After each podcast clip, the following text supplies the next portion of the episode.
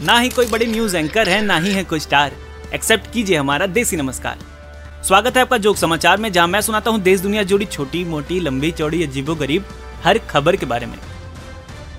तो अर्ज़ क्या है कि रोजेज आर रेड और सिकंदर ने पोरस पे की थी चढ़ाई। रोजेज आर रेड और सिकंदर ने पोरस पे की थी चढ़ाई।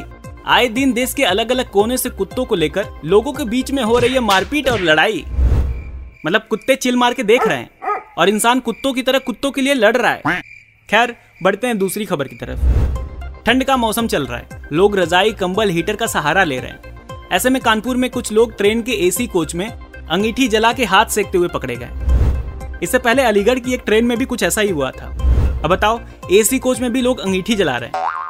इससे आप ये समझ सकते हो कि उत्तर भारत में ठंड का क्या हाल है। मतलब यहाँ ठंड इतनी है कि यहाँ एसी की भी ऐसी की तैसी हो गई है। खैर, अगली खबर है ट्विंकल खन्ना की। जिन्होंने 50 की उम्र में लंदन की एक यूनिवर्सिटी से अपना एमए पूरा किया। इसके बाद सोशल मीडिया पे अक्षय कुमार ने उनकी तारीफ़ करते हुए कहा कि, काश मैं भी थोड़ा पढ़ लेता।